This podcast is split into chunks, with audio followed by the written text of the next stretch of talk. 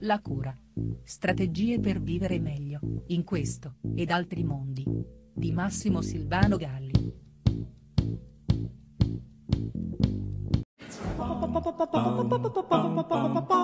C'è un passo del Vangelo di Luca che, pur da laico, mi ha sempre colpito. Narra di un uomo che, invitato da Gesù a seguirlo, risponde Signore, permettimi prima di andare a seppellire mio padre. E Gesù gli replica Lascia che i morti seppelliscano i loro morti.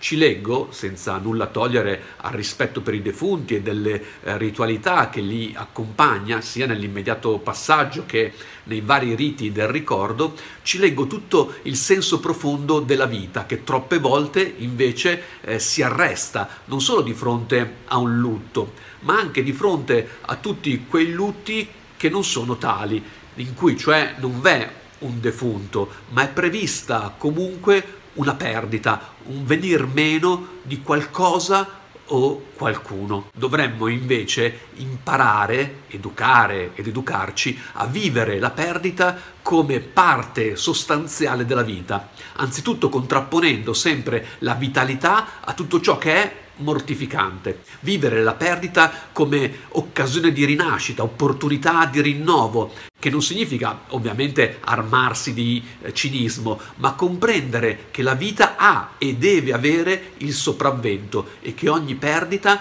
non è che un'occasione che attraverso il cambiamento ci incita a migliorarci.